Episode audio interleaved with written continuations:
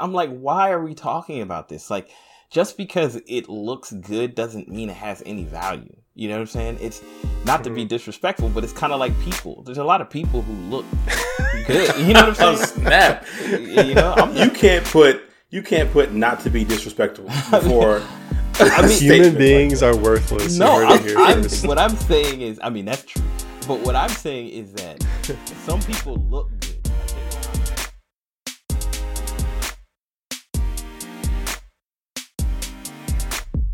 Hello and welcome to the SAB podcast. That stands for Super Agile Brothers Podcast. In case this is your first time joining us today, we are your favorite podcast about all things nerd culture.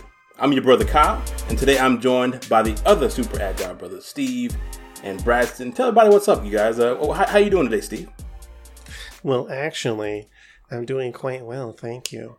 I was I uh I had COVID like last week, and so I'm still recovering from it, and it made my voice nerdier. Who would have guessed?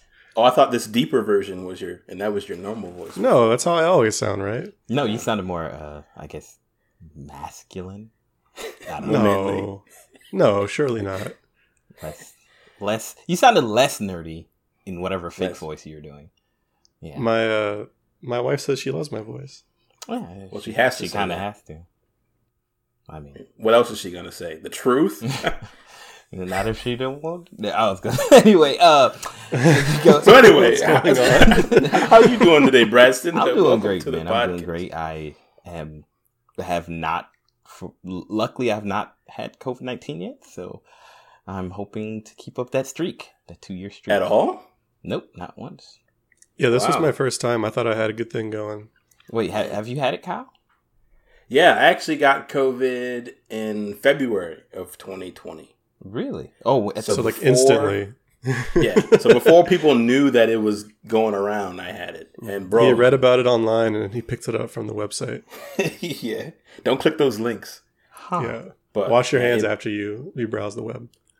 It brought me down too, man. We had no idea. I thought it was like the flu, but it, you know, I didn't go to the hospital or anything, so I didn't get checked. But wow. it was rough.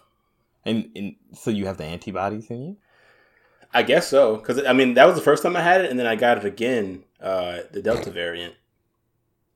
He has some antibodies somewhere. Yeah, Mm. somewhere. They weren't I mean, about their antibody. Anyway, so No. wow, I didn't know that. I was getting bodied. I, never heard. I never heard you. uh Never mentioned it. Wow. Oh yeah, I I really don't mention when I get sick. I even worked uh, both times I had COVID. Like nobody knew I was sick. Wait, did you come to the?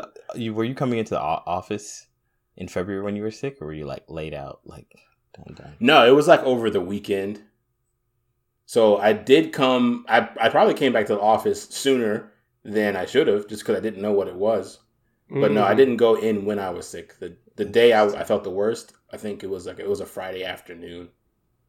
Interesting. I probably was gonna get lunch with you that Friday, and you didn't come, and I was like, man, I wish Kyle was here today. Today sucks.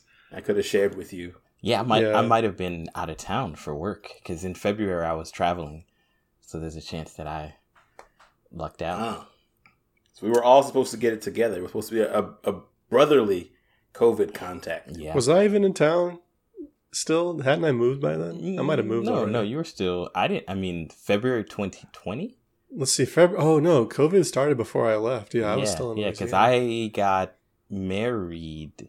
Then you You left. sure did. Then you left. So that was June of 2020. Yeah. So Yeah, it was a while ago. hmm it's crazy. It's crazy. Time flies when you're getting COVID. Uh, oops. Uh, Not while you have it though. mm, That's true. you know. I felt pretty miserable for about a day and a half. Yeah. It lingers. I, I, I definitely don't want to make light of it. You know, I take it very seriously. So for any person who's been impacted, affected, had it, uh, you know that my heart goes out to you. No matter how easy it was for you, you know, plenty of people have Mhm. suffered heavily, long COVID. Oh, yeah. People have passed. Um, you know, so it's uh still tough. Still tough. Yeah. Thankfully, the worst part for me, aside from that day and a half, is just having to be quarantined for what is it, seven, ten days or something. Mm-hmm. Yeah. So like, I live in this office now, and it gets really hot, and I can't open the door till I ventilate. So my fans are going to be running because I'm hot in here. Uh, I can't, I can't touch my wife. I just have to look at her from afar. Uh, Can't even breathe Yeah. on her. Can't even breathe on her. Yeah, it's tough. just look at her longingly through windows. Yeah, that's what I've been doing. Just both. I'll get I'll get her to turn around, and then I'll just like you know stare at her and stare at her back and be like, yeah. Mm. Oh, Or you both, or like you She know, turns, and then I start laughing, and she's like, "Why are you laughing?" And I'm like, "I didn't need those pretzels, but thank you for getting for getting them out of the drawer." Or or you do like in a movie where you both put your back on the same door and then sing a duet. Mm. If only Ooh. I knew. you know, so it's tough. It's like I don't know the if lyrics. only I. I didn't. I don't know the lyrics, babe. Well, cool. Um, so that's what we're talking about today. Oh. Um, COVID, yeah. Oh no. Yeah. no. So we're going to segue the cleanest segue into our topic for today. Thanks everyone who's still listening, even though we're went on our, our tangent. But today we want to talk about the very simple question, pretty niche. You know, not not too many people care about it, but this uh, the idea of of graphics and fidelity when it comes to pretty much anything we deal with. Um, so the initial question is, and I pose to you guys, answer whichever one you want to answer first. How do graphics affect your perspective of a project? So, like a game, a TV show, a movie, uh, anything you're going to deal with. The graphics determine how likely you are to engage. Yes, Okay. but not necessarily. Maybe not for the reasons or in the ways. Maybe it doesn't affect me in the ways you would expect. But Ooh. yes, I, I do see graphics and I do make judgments about games based on graphics. okay. What What do you mean? I will hold my ideas until later. Do you want to answer first? Yeah. or I mean, can continue if you I- just I'm, really want. I'm to going to elaborate on mine. So so Oh, you're going to elaborate. So- then I should elaborate. well, it's too late. You lost your chance. So Okay. um. Snooze, you lose. The answer Yeah. to me is not really, and not not very often does it really matter to me. I think it's always a bonus. I do like when a game feels good, like from a visual aspect, and I like the little pieces, the the juice per se, as game developers would say, that the Mm. visual can offer. But I think I've shared this before because I never had like a nice PC, and I always had whatever I was given from a game perspective and, you know, like whatever. I think I'm just happy if the game is fun, you know? So that's my, I'll give my low level answer to that. How about that? There you go. okay. Yeah, I think I agree in a lot of ways, uh, both with Steve's concise yes, as well as Braxton. Um, yeah, I- I think fun matters a whole lot more. Like overall presentation, I think graphics are only a percentage of that, you know. And and so there's plenty of games that I've played, replayed, considered playing that didn't that I just I just thought didn't look good visually and sometimes it's a choice, which I appreciate that in, in a way. Somebody's visual style comes through a mm-hmm. game. Like everything's consistent, but I don't like the way it looks. I mean, sometimes that's fine.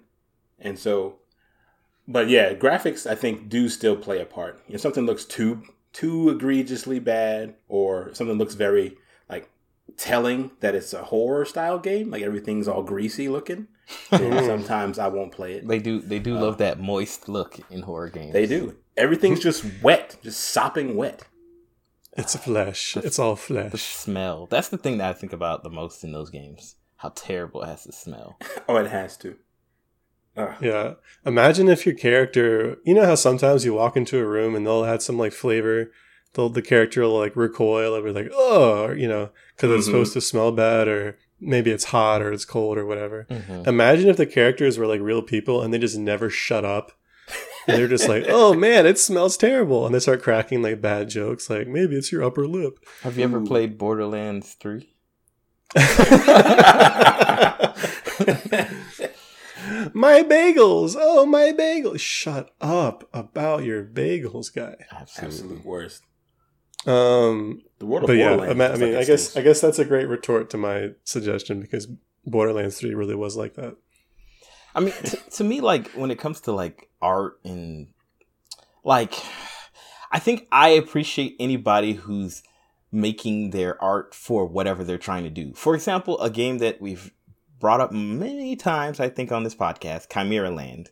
It's probably one Mm. of the least visual spectacles I've ever seen. Like the lowest, like it's not good. It looks like it was made in the PlayStation 2, maybe if you're lucky, 3 era. Um, but to It me, was like an asset flip too. yeah, it kind of feels like, eh. But I, I like that they went all in on that aesthetic. It doesn't look great, but it feels like the right thing for what they were trying to do. You know, I think it could. But by look golly, it feels like it looks. It does. It, really matches. does. It really does. It's Yeah.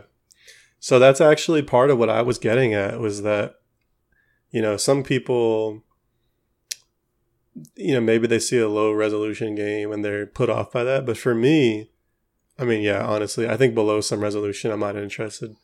Um, but when I see all these games that just look the same, even if Mm. they have incredible photorealistic graphics and art, if the I, I think it's it's not just the quality and the amount of fun. I think the art is important to me in that it can it can tell me what the setting and the story is going to be like, mhm.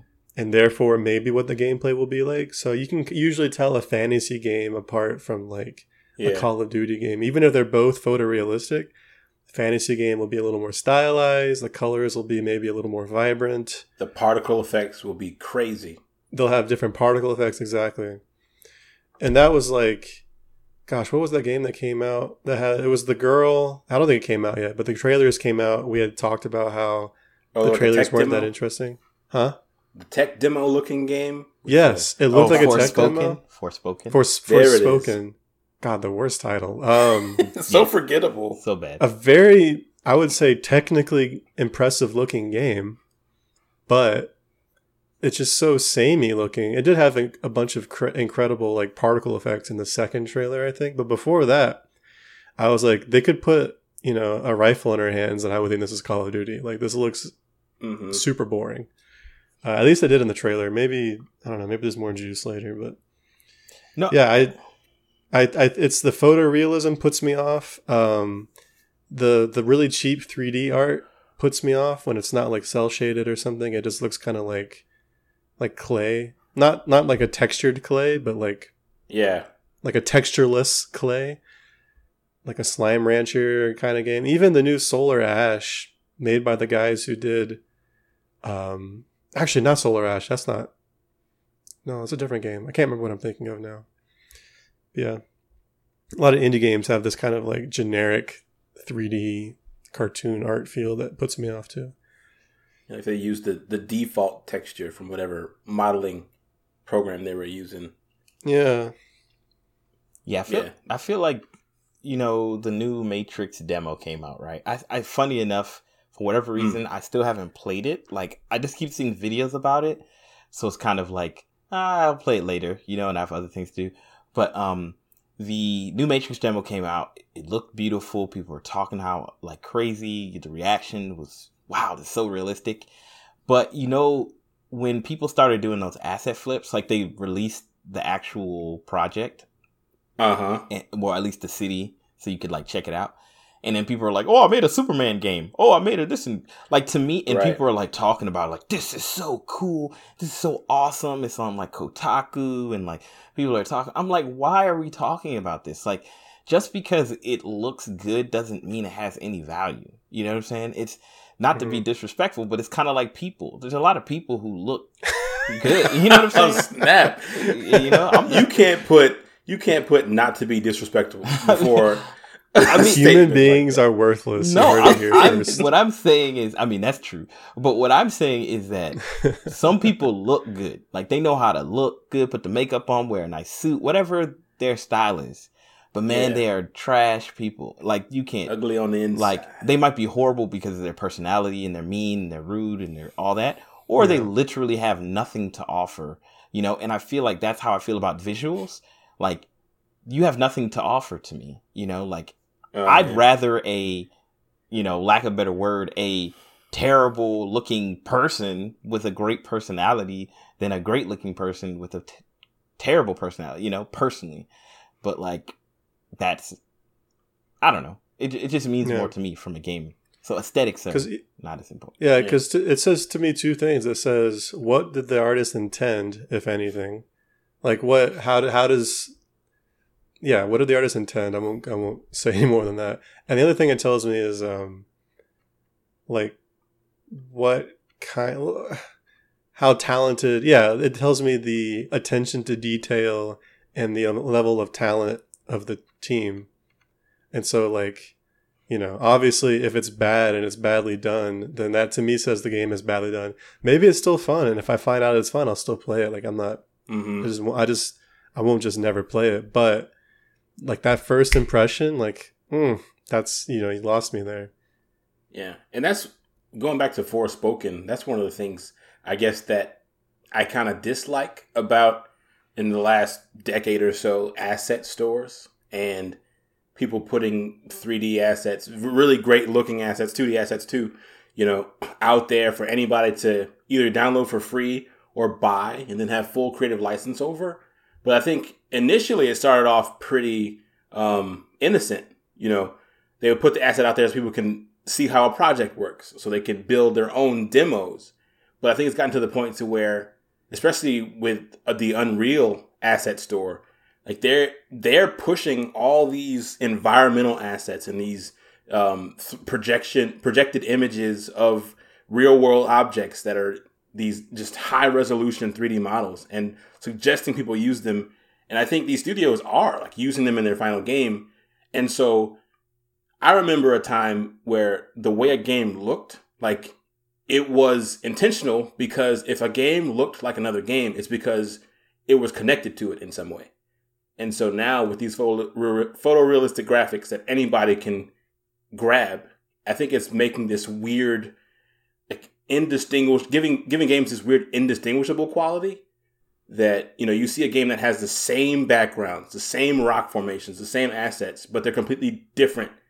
You know, different developers, different gameplay style, completely different intentions, but it's like soulless because it's using all these mm. really nice looking things, but you can't really get connected to it, like you guys were saying.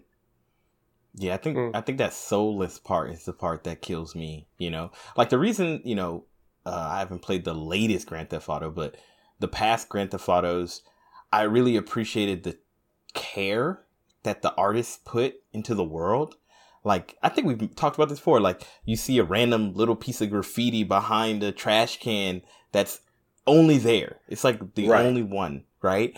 And Grand Theft Auto too. has always had like I think it's always been comparable, right, to whatever generation is. It, it looks good. Like it's not terrible, Mm-hmm. right? But it's not necessarily the best of the best. So I think they found that medium where it's like, hey, this is our this is our what we're trying to portray and we are still putting our love into it. And I feel like you were saying, Kyle, a lot of studios have come to this this thought that like what sells games is how for how much fidelity and da da da da, you know, and you'll get into this game and it feels like an empty empty husk with like really nice HDR, blah blah blah. You know what I'm saying? Like, I'd rather you spend that time. Like, I love artists and I want artists to have jobs. Number one, but Yeah. um, I wish they were able to like put more of their heart into what they're doing and less about how many pixels or how you know what I'm saying. Like, they could really put more Sure. of their essence. Um, and let the game shine. Um, and it's I don't know. It just kind of it kind of takes away from from me personally an experience when a game looks good, but it f- plays like boo boo, you know, or it just feels bad, or you know what I'm saying. Yeah, because I, I I remember like in indie indie games, a lot of them don't come to fame because they look good, because they play good.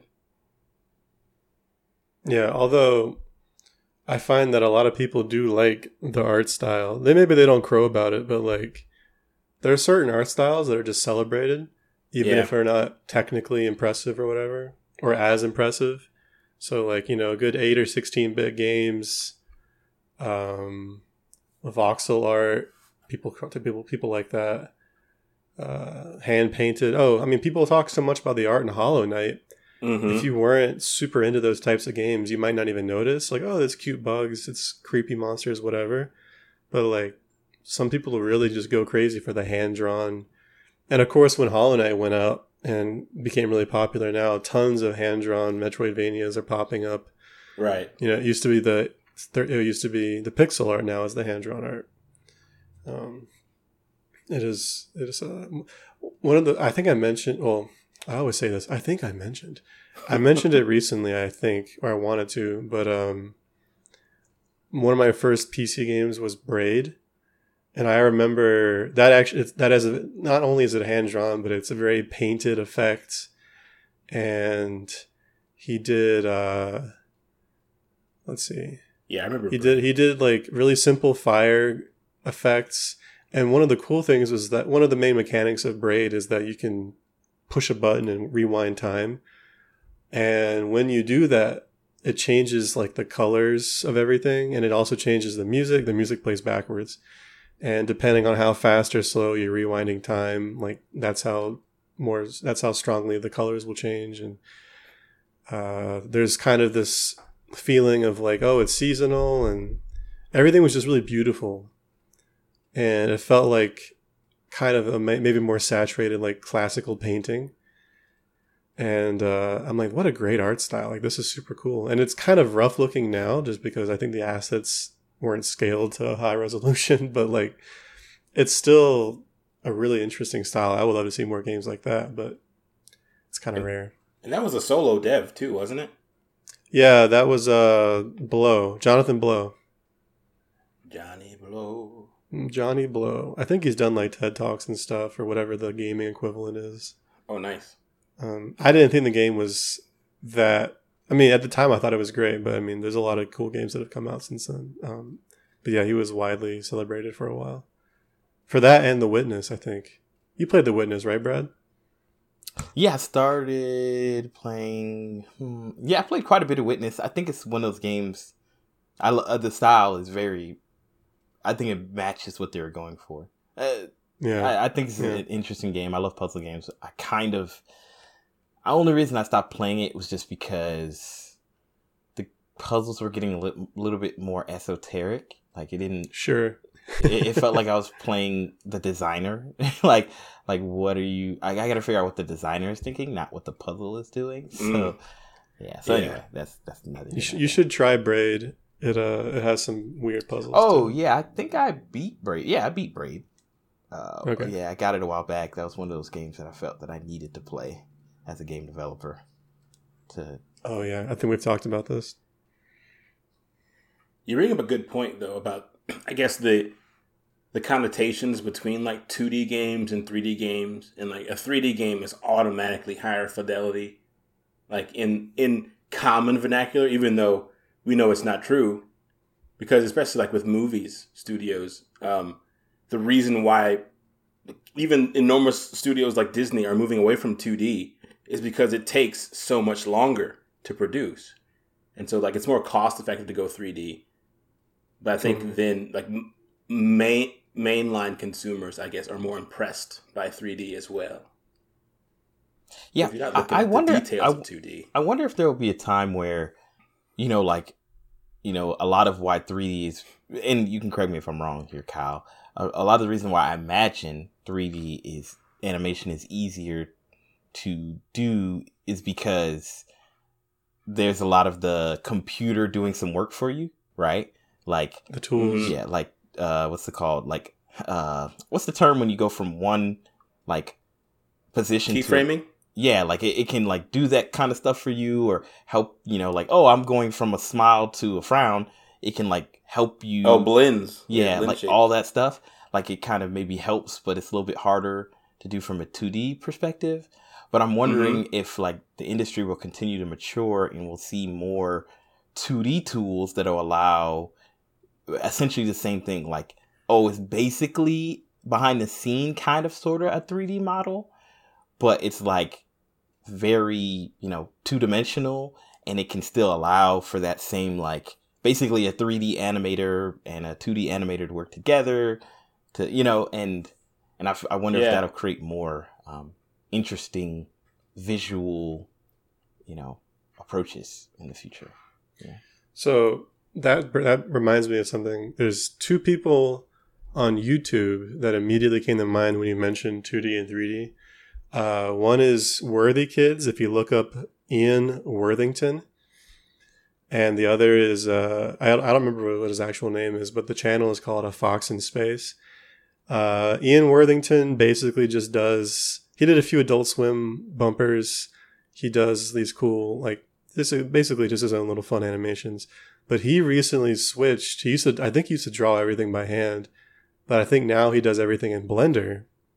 Even if he renders it into like 2D and does a 2D scene, Mm-hmm. it's he still did all the modeling and stuff in a 3D tool, which is really interesting. And the other guy, uh, Fox in Space, he's he's been working on a fan made, basically a, a show, an unofficial show for Fox. Uh, Oh, Star Fox. Star yeah, Fox? I've seen that one. It's really good. yeah, so he only has one episode, and he's been working on episode two for like five years or something crazy. Everyone's on Man. The edge of their seats waiting for this episode to it drop. better be good. But he started animating. He he releases clips every now and then, and he started animating all the characters in Blender. And apparently, it's like drastically increased his production speed.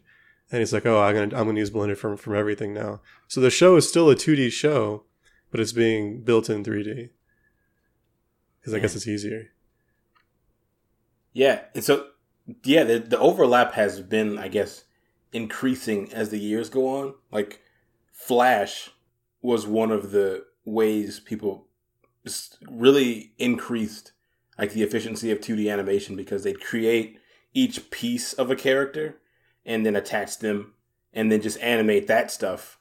And uh, rather than having to hand draw every frame. And then that's kind of crossed over into adobe animate which is what they use now. And that actually does kind of allow what you were talking about before Brasson about kind of creating a, a 3d model in 2d and so you can do like the perspective shifts and stuff like that with those tools. But then even which which i find really interesting is like we, when we watched arcane um not too long ago how 3d they're painting on 3d models to make them look more 2d as like an aesthetic choice. And so it's like the the line between 2d and 3d are getting blurred because i think a lot of people enjoy the the aesthetic of what only a 2d you know uh, medium can bring but Yeah. also the efficiency of 3d because hands down yeah there's there's no way you can match even even just a couple like you can render 30 frames in 3d because if you already have a model in a few minutes you know somebody walking or something versus days in some cases depending on what a character is wearing where they're going the background and changing perspective all these different things you don't have you don't even i mean you have to think about them in 3d of course but a lot of it's done for you in a way because it's, it's already built and so I, I get it Yeah, you but you know it's it's this kind of goes back to like when in indie games, right? Like and why asset flips exist and why all these other tools exist is because sometimes the limiting factor to I guess sharing your vision or some kind of really cool idea is that visual element, right? mhm. You know, because it's hard to really like for example, let's take Fortnite for example. Um Fortnite. and you wanted to make Fortnite, but you weren't Epic and you didn't have a budget to pay all these people anyway. But um, you were like, "Oh, I want to do this in 2D because that's a cheaper option, right?" You probably could never convey what you want to convey from a visual standpoint, right? Like you'd be so limited. So you're like, "Okay, let's go to 3D." Well, it's gonna take us longer, and it's da da da da, and it's gonna look like trash, and then it looks like trash. So when the that bullet flies across the screen, it doesn't it's a little bit more muddy and it's not you know the player can't really read it as well and you know what i'm saying like it starts to actually detriment the game so like there's definitely Yeah. like some maybe there's a graph out there i don't know if i've ever seen it from a game development standpoint where like graphic fidelity and gameplay, you know, communication or gameplay like uh what's the word I'm looking for? Um basically how you communicate something from a visual standpoint, like where Yeah. where they meet to make a great game, right? Yeah. You know. Like you can't you can't rely you know, maybe in a cartoony game you can make the enemies red, but in a photorealistic game you can make them wear red, but the red's gonna be a little darker and maybe it's gonna blend in with the other stuff in the background if there's red behind them and blah blah blah blah blah. Yeah, I see what you mean. Yeah.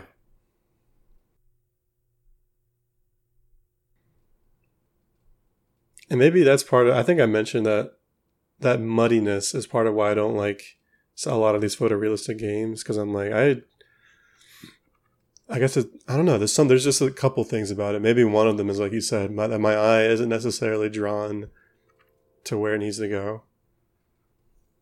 There's a game that came out, well, a couple of games. So when it comes to like games that I think really shatter this idea that a lot of at least big studios have about graphic fidelity, you know, like it, it's the most important thing. It are games like um, Undertale and Abba is you. Baba is you. What did I say? Abba. Abba and Preach. He's accidentally like But like those games, nobody has even tried to defend the visual styles of those games. But it's undeniable like how cult classics those games have become.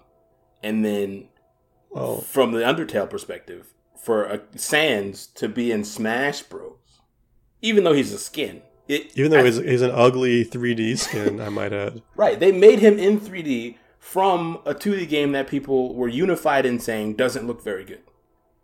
And it's like, and it, it just goes to show just how strong, I guess, the art direction was. Even though maybe it, it didn't have the, the most skill behind it, it had intent behind it. It sure did. I still remember. I haven't even beaten the game, but I remember one of my favorite gags is that you're trying to hide from somebody and you just hide behind a lamp, and the lamp is shaped exactly like the outline of your body, kind of like lumpy and like the profile, you know, that they make for the character. yeah. And I'm like, that is so stupid, but I love it so much. Yeah. And clever visual gags like that you can only really do like effectively in 2D. Unless you are double fine because then your games are in 3D, but they might as well be in 2D because nobody holds you to anything.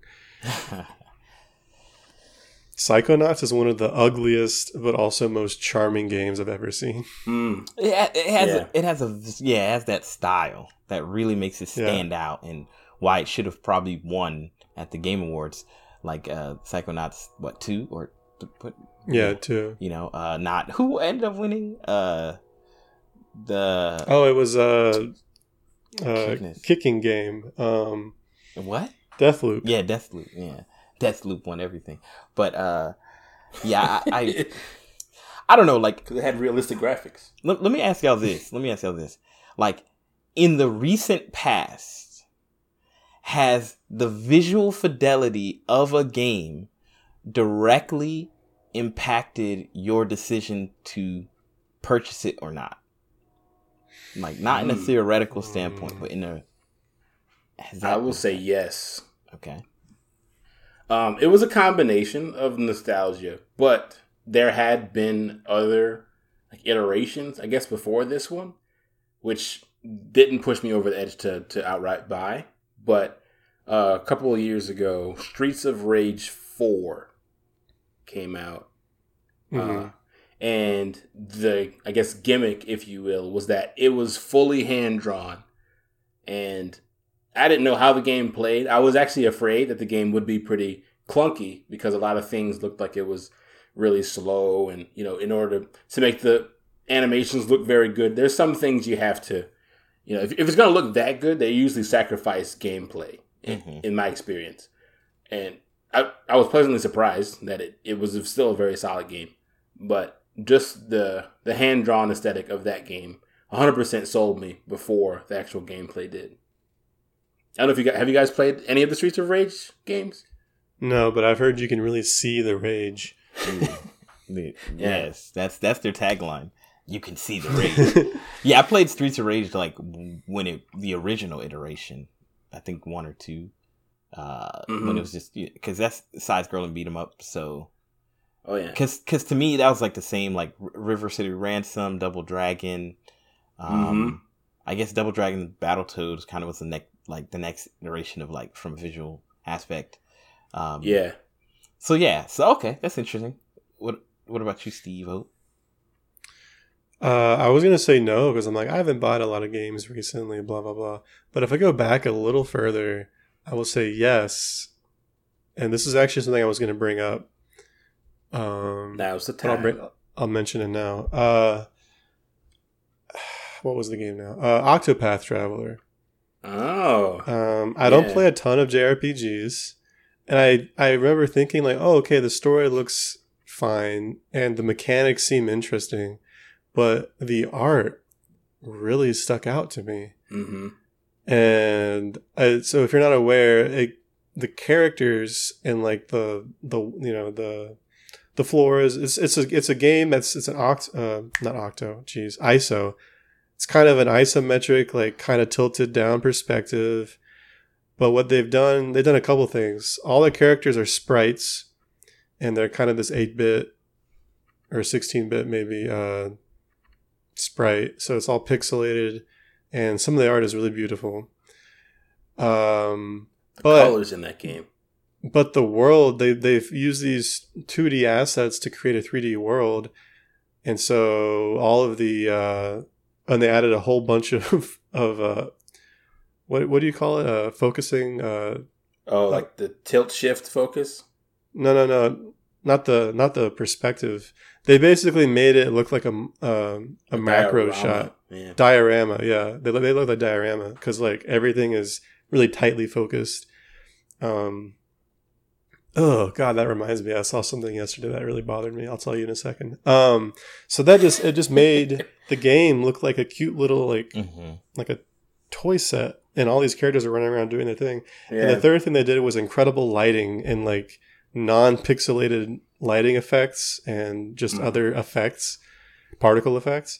And so the all the moves and like, you know, the graphics, all the all the things that happen in the game look good, look fantastic, but they're kind of imposed over this simpler, more charming pixel art. And I'm like, wow, that's just something about that just really strikes me. It's really gorgeous. Yeah. Uh, and so that was half the reason I bought the game, to be honest, because I thought it looked really good. And actually, uh, very briefly, as an aside, I've been watching The Lincoln Lawyer on Netflix, hmm. which so far is a pretty good show. It's it's entertaining. But uh, one thing that they do that really really gets under my skin is they they have like occasional they'll break up a scene with with like shots of the city or like a, of a neighborhood or something, but they apply this this focusing effect, uh, like a depth of field to make it look like a macro mm-hmm. image. Like, oh, it's a little tiny city. It's so cute. But A, it's becoming overdone because everyone's starting to do this now. Yeah. Mm-hmm. And B, they do a really ugly, like lazy filter to do it. It's like clearly computer generated because obviously it has to be. Dang. And it just looks so bad. And it doesn't add anything. It's not, this is about a lawyer. It's not about, I don't know. It's just weird. Anyway, so I was going to bring up Octopath Traveler, and my question to you guys was going to be, what is your favorite quirky, weird art style in like a game or an anime or something you've seen? Wait, before before you guys answer that question, I didn't want to answer this question for myself. The question. I oh my bad. no, no, no, no. It's fine. I'm happy you threw it out there. Um, actually, I was I thought about this because I personally haven't bought a game. I think from just because like, oh man, that looks really pretty or cool. But I have chose to play specific games because I knew or thought to myself that it might um, visually attract Shailene to pay attention to it, if that makes oh. sense. Um, because you know I want her to watch me play games and like like I can tell like there's certain games that I feel like if I play, she'll be more invested or interested in uh, just mm-hmm. from like a glance, maybe the story. Like, what game was I playing recently that she was kind of heavily involved in? from I can't remember what story. Oh, God of War. She was really like God of War looks incredible, and I think it was so cinematic in the way that they did all the shots and the visuals. I think really brought her into the world to like watch alongside of me. And uh, one game that I got early in our marriage uh, that I was like, "Ooh, I want to play this because I want Shailene to kind of watch it," was um, Journey. And. I think Journey is one of those games that, yeah, not the highest fidelity graphics per se, but it's such an artistic approach, and it feels like you're kind of looking at a painting, like a Yeah. moving painting. And I remember playing, starting to play it because, like, oh, I, you know, because it's a short game if you just do in one sitting. And she would just come in and watch me play it. And she was talking to her mom, my mother in law, on the phone. And she's like, this game is so weird. Like, they're doing this. And like, but I, and, and once again, this is a game that doesn't have any dialogue. That's just chirps and chips and all that. And just a long scarf kind of game. But she was very heavily invested. And I thought, okay, I think this game, she'll, it'll catch her eye, you know? So um, I had it for free because it was on PlayStation Plus, but it was it did determine what game I was to play from because of the visuals, what I thought would draw her in, you know. So that's answered my question. But what was your question again, Steve? My question was, uh, what are some what are what's some of your favorites in terms of like quirky or weird art styles? Maybe things that aren't as popular or aren't as uh, yeah poppy pop culture, and not just in games, but you know if there's an anime you really liked or a movie or something. Oh, now you're going that route. Ooh. Just open up the well. I, I can Yeah. I can um Let's start. We can start in video games, and if you really want to, you can. I can venture immediately think of a game that comes to me that I I wish they would either remake or I don't know reboot or something. Um, because it was such a great game Reboot. and the visual stand uh style was so cool. Was a uh, beautiful Viewtiful Joe. Oh yeah. Um, Oh, it it does look really interesting. it had a a very cool like comic book Loved those games. comic book, but like movie, old school movie. Like it was super cool how they did everything, the way that sound effects showed up, how their art design, um, just it was incredibly. It was like the Dark Souls of of 2D Side games. scrolling. Yeah, But side- yeah, but like before Cup before Cuphead, there was Yeah. Viewtiful Joe. Yeah, and I mean games, you know, way back in the day were all hard. So like Mega Man, but like true. this generation, which was the GameCube era, games were like a little bit easier, you know. And this game was brutal, man. N- unforgiving checkpoints, crazy hard, normal enemies, like it, Mhm. it was crazy.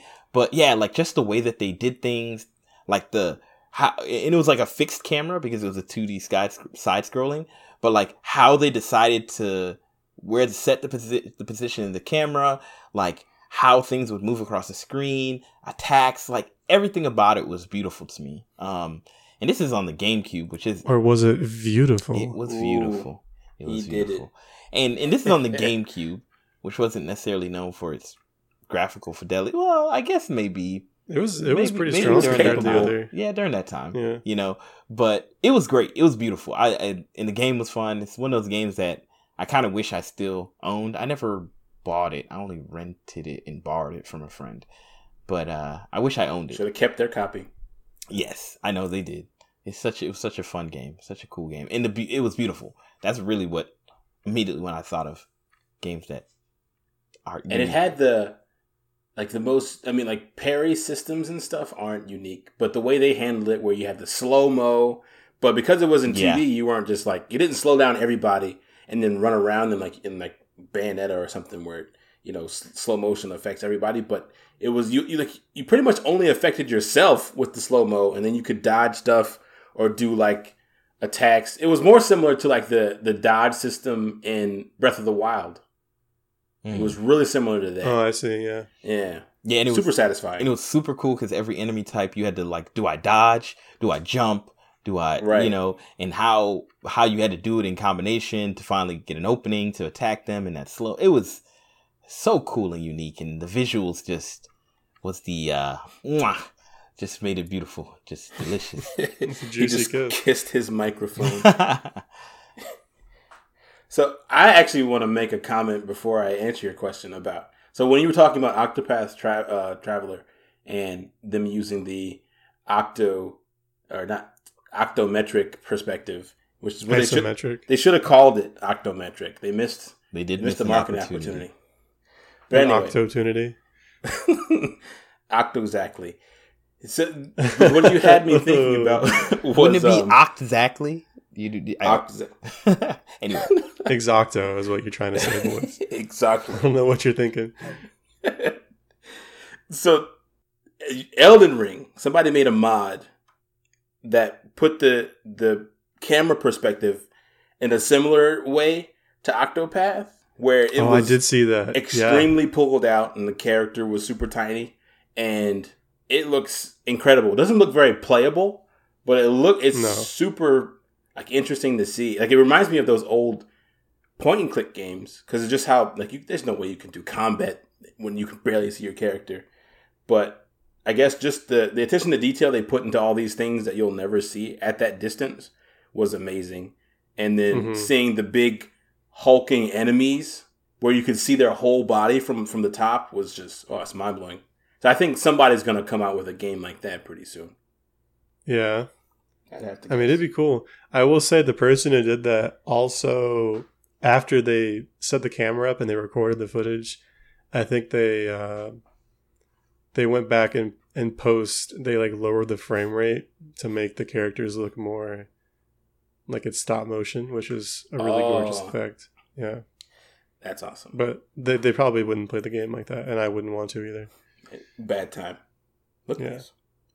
But as far as like quirkiness in a game, I, I guess it's more of a novelty because I haven't really been able to experience it quite the same in other mediums. Um, what's it called? I've been sitting here trying to think of it when games use live action video. Is uh, it LMV? uh, now you messed me up because I literally was about to say it. Uh, gosh, I know you were. Uh, oh man, you just I had to mess you up. Too. you literally. I was literally about to say the acronym, and now I don't know. Now I have to look it up. Thank you. God, guess, I guess we'll never know. FMA, F. No, that's Full Metal. FMV. FMV. Yeah. Thank you. Full Metal Alchemist. full motion video. Full Full Metal Yeah. Alchemist. Yeah. Full FM. Full motion alchemy. Yes, FMVs. It's yes. a it's a racing game based on. Okay. So what I was thinking of is those the FMVs in VR are an experience. Um, because I played FMVs on the screen before, and you know, just having it to where you can look in the 3D environment, it still has its jank. And if you look straight down, everything gets really weird.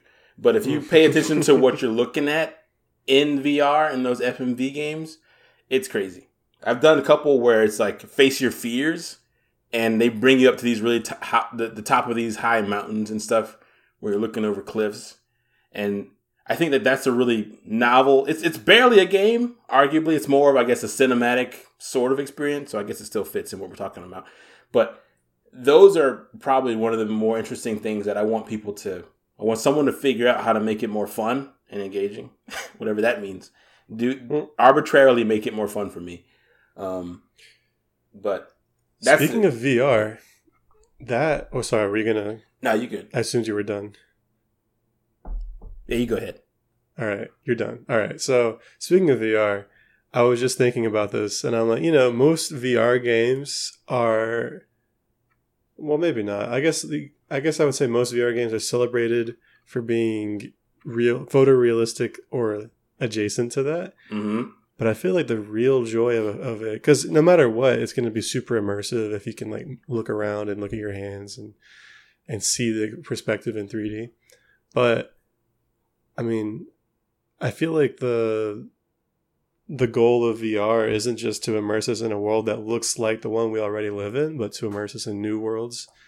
Yeah. And so I want to I want to be in a game that has like some sort of crazy graphic situation in VR. Like that sounds enticing to me.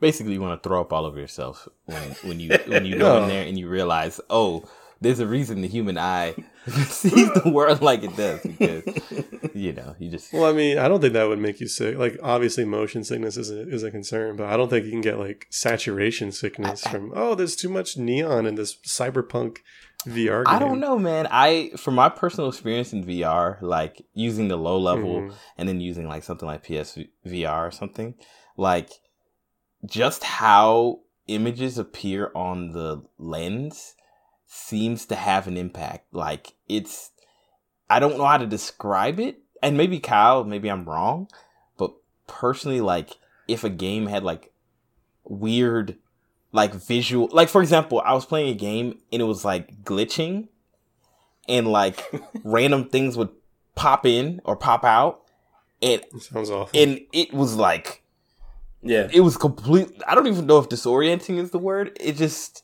It off, is, yeah, I off-putting. yeah. 'Cause everything just seems wrong. But no, I, I get what you're saying.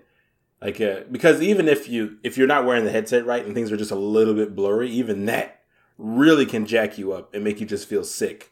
So. Mhm. So yeah, stuff moving out of or something that moves you, the character, like moves your position. bro. The- Oh, the bro. play- uh, stuff like that. Yeah. So, you know, I don't want to play any flashing light simulators in VR. You can have those, Flashing light simulator. Welcome to I'm flashing good. light simulator. Epilepsy simulator. like they, they wouldn't call it epilepsy simulator because that way they wouldn't get sued. They're like, no, it's just flashing light simulator. We're just simulating what it's like to have a lot of flashing lights that affect your frontal cortex in a way that you know, like. no warnings. So I was I was recently on a family vacation and we went to a a museum of it was an optical illusion museum in Florida. Ooh. And it was kind of disappointing because it was less a museum and more like a 35 40 minute, you know, tour. It's a very small building is what I'm getting at, but the optical illusions were very cool. And they had that one tunnel you go in and the walls are spinning around you Mm. uh, and you have to walk down the tunnel. It's like a tube. Yeah, the tube is rotating, and so it was. This is completely off topic, and maybe not even a big deal, but to me it was a big deal. You walk in, you're like, "Oh, it's spinning. Oh, it's creepy," but if you like stop walking for like a second or two and just kind of look ahead, suddenly it like clicks in your brain, and suddenly like it feels like the bridge is moving. And I was like, "Oh!" oh. like and nothing changed except my perspective and suddenly it was very off-putting and very unpleasant so No, that that reminds me of uh, you know, one day we we brothers all have to go to Japan. But uh oh, first I got to tell you the story how this happened because I know this is off topic, right. but this is a hilarious story. so we're in Japan. It's my, myself, Marcus, and Tim, one of our other friends. And uh, Tim, he was living in Indonesia, and he f- flew over to join us in Japan. Me and Marcus. So we're going around town. Uh, where uh, I can't remember where we went. It wasn't Akihabara. We were somewhere else. Uh, we no, no. I think we were in Akihabara. But anyway, there was um this giant um Ferris wheel, right? That's what it's called, right? The one that goes around. yeah. Yeah. right. So we got on the Ferris wheel, overlooks Tokyo. Such a great experience, really fun. And we got off the Ferris wheel, and there was like this uh, art exhibit happening. Like uh, it's like a permanent art exhibit, and people talk about it all the time. But it's like pretty expensive. So we weren't planning to go, but we were just walking over there. and um we walk over there and just for context for anybody who doesn't know what I look like, um, or Marcus or Tim, I'm a black American. Mark well, I'm a Jamaican American. Marcus is a black American and Tim is a white American, right? So we're walking toward this art exhibit just to see what it is. And as we approach, there's like these guys standing near what would be the entrance to this art museum, like kind of looking around, kind of confused. And then they walk up to us and go, "Hey, are you guys? Do you guys speak English?" like, like, and and thank god and you don't. I was so tempted to go, "Nani?" like, Oh man, you should have. what kind of a sin? You know, but I was like, nah, I'm not gonna play. Jack With, 'em up. I'm not gonna play with these guys. I said, yeah, we speak English. They're like, awesome. We've been looking for people who speak English, you know. And they're like, hey, like one of our friends couldn't show up to go to this art exhibit, so we have like two tickets or something to go to this art exhibit and we don't want to waste it, so we wanted to give it to somebody, but nobody, we can't figure out who speaks English to give it to and explain to. Snap. So we were like, uh, like, and the thing is, we weren't like planning to go, and the tickets were like solidly like fifty or sixty dollars. You know what I'm saying? Mm. Yeah. So we are like, man, that's a grip. So like, me and Tim were like, kind of like, oh, that sounds cool. Marcus was like, uh, lightly like enthused. So we decided that we like kind of split the last ticket, whatever. So we go. Anyway, first of all, this thing is super cool, and I wouldn't even be mad if I spent my money. Let's just to be real.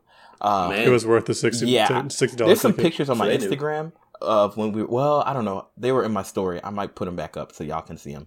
But like it's super cool. But there's this one room that's like a whole bunch of glass. I can't even describe it. It's like a whole bunch of glass and mirrors and it's clearly a really small room, but it gives you this feeling that you're in this like infinite space. Oh, wow. like it is so cool like there's no you couldn't it's like this is why like it's like you know how some things like you can't really take a picture of to express Mm-hmm. like spatial you can't really express spatial awareness Yeah, 2D, a photo right? doesn't really man give you a it sense was of the so cool just to be in the space and like everybody like literally you go when i first stepped in there marcus was getting on me. Because when i stepped in there i was like bro bro bro bro. Like like i just, like, like my brain was like what's happening? I don't like this. We need to get out of here. We're dying.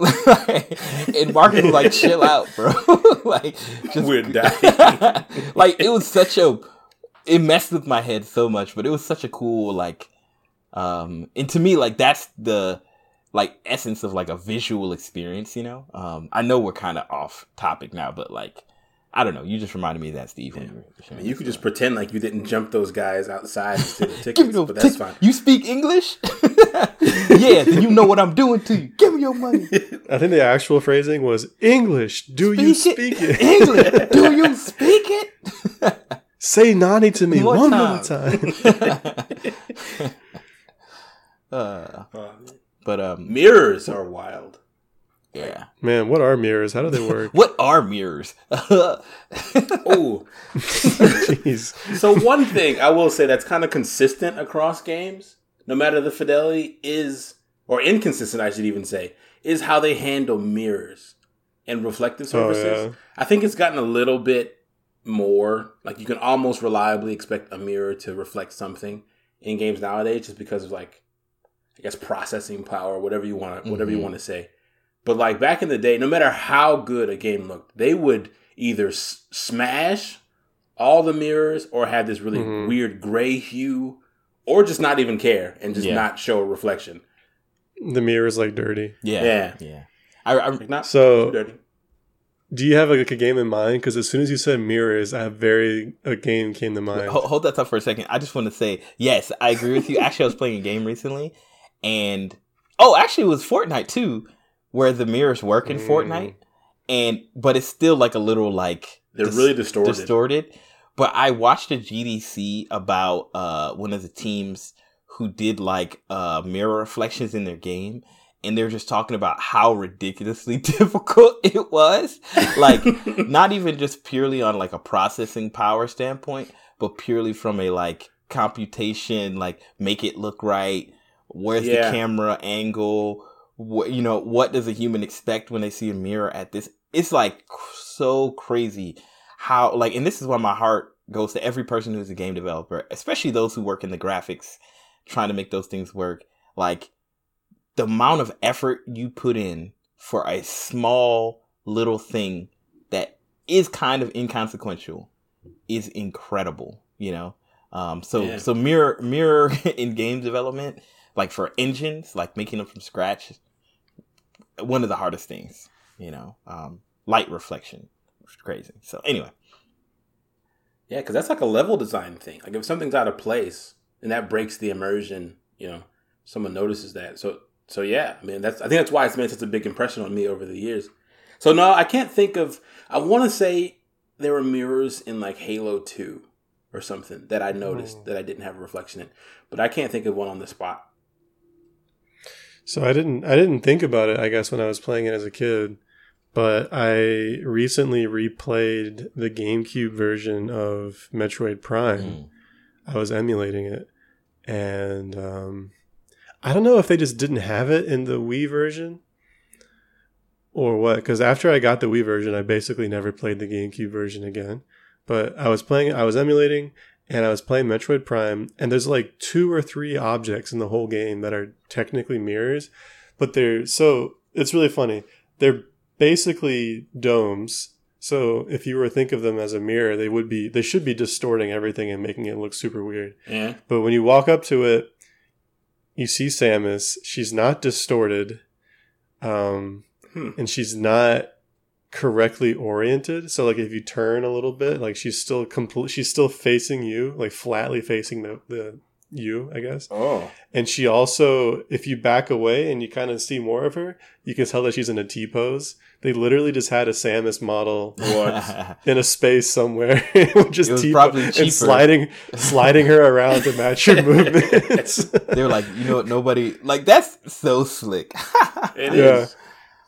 It's a I mean, that's what you. I mean, that's a very. I would say. I mean, if you don't have the software and the rendering techniques, like, and you have a little bit of extra hardware, computational power to Fake make it. that happen, like, yeah, just have a whole, have a mirror realm exist Oh. behind the window and just reflect or just, uh, Just, you know, yeah, move all the characters like your character. yeah, mirror the mirror the room, and then when they leave the room, just remove it from memory. And Yeah. So, So they had enough memory, I guess, to just mirror Samus and not even really in the room. With that, you made me think of two games, actually really old games, oldish games, that did that same technique. One was Super Mario 64 in the mirror room. Like, yeah, I think you just made a joke about the mirror dimension is like real in that game. Yeah. Mhm, mhm. Yeah, Might 'cause as well it's- be, yeah. It's a it's a separately modeled like they've done the boundary break thing, and they they did a similar thing in the 3DS port for Super Mario 64, and, where they have a separate model. But then another game, and I might have this wrong. I want to say it was one of the Kingdom Hearts, where Mhm. there was a reflective floor that you're running on top of, and they just put another model underneath you. That's cool. It's clever, man. It's clever. It's that's so. I think if I recall, It's a nice attention to detail, and, and when games didn't have reflections, you know, like why would they go out of their way to do that just to stunt on us, pretty much? if I recall correctly, I and maybe I might be completely wrong. Somebody's gonna. Co- I know one thing I'm kind of sort of right about, but we'll see. Um, Metal Gear Solid: Sons of Liberty.